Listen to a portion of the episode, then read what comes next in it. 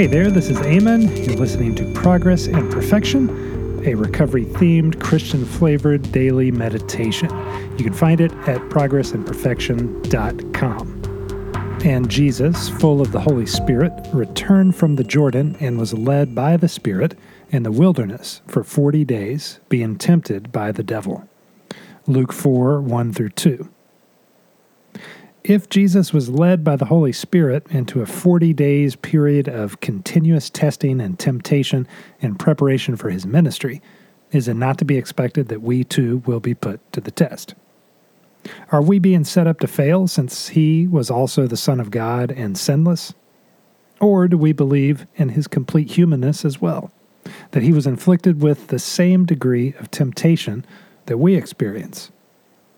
Can we even view our addiction in the same light? Didn't we succumb to our temptation? Yes, but that's the point. We need rebirth through grace. We need the salvation that His perfection provides us.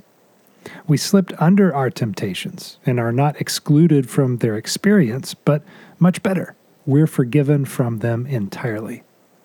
Now, the path we went down becomes an experiential asset provided we're willing to acknowledge and share it with others. It should encourage us that Jesus went before us in human suffering so that he can truly empathize with us rather than look down on us. But there is always a choice. Will I be bitter at my circumstance and my past?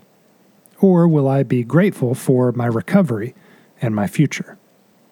God, give me the courage to live with eyes wide open in the present. Hey, thanks for listening. Forward this to a friend that may appreciate it and find us over at progressandperfection.com. Have a great one. Talk to you tomorrow.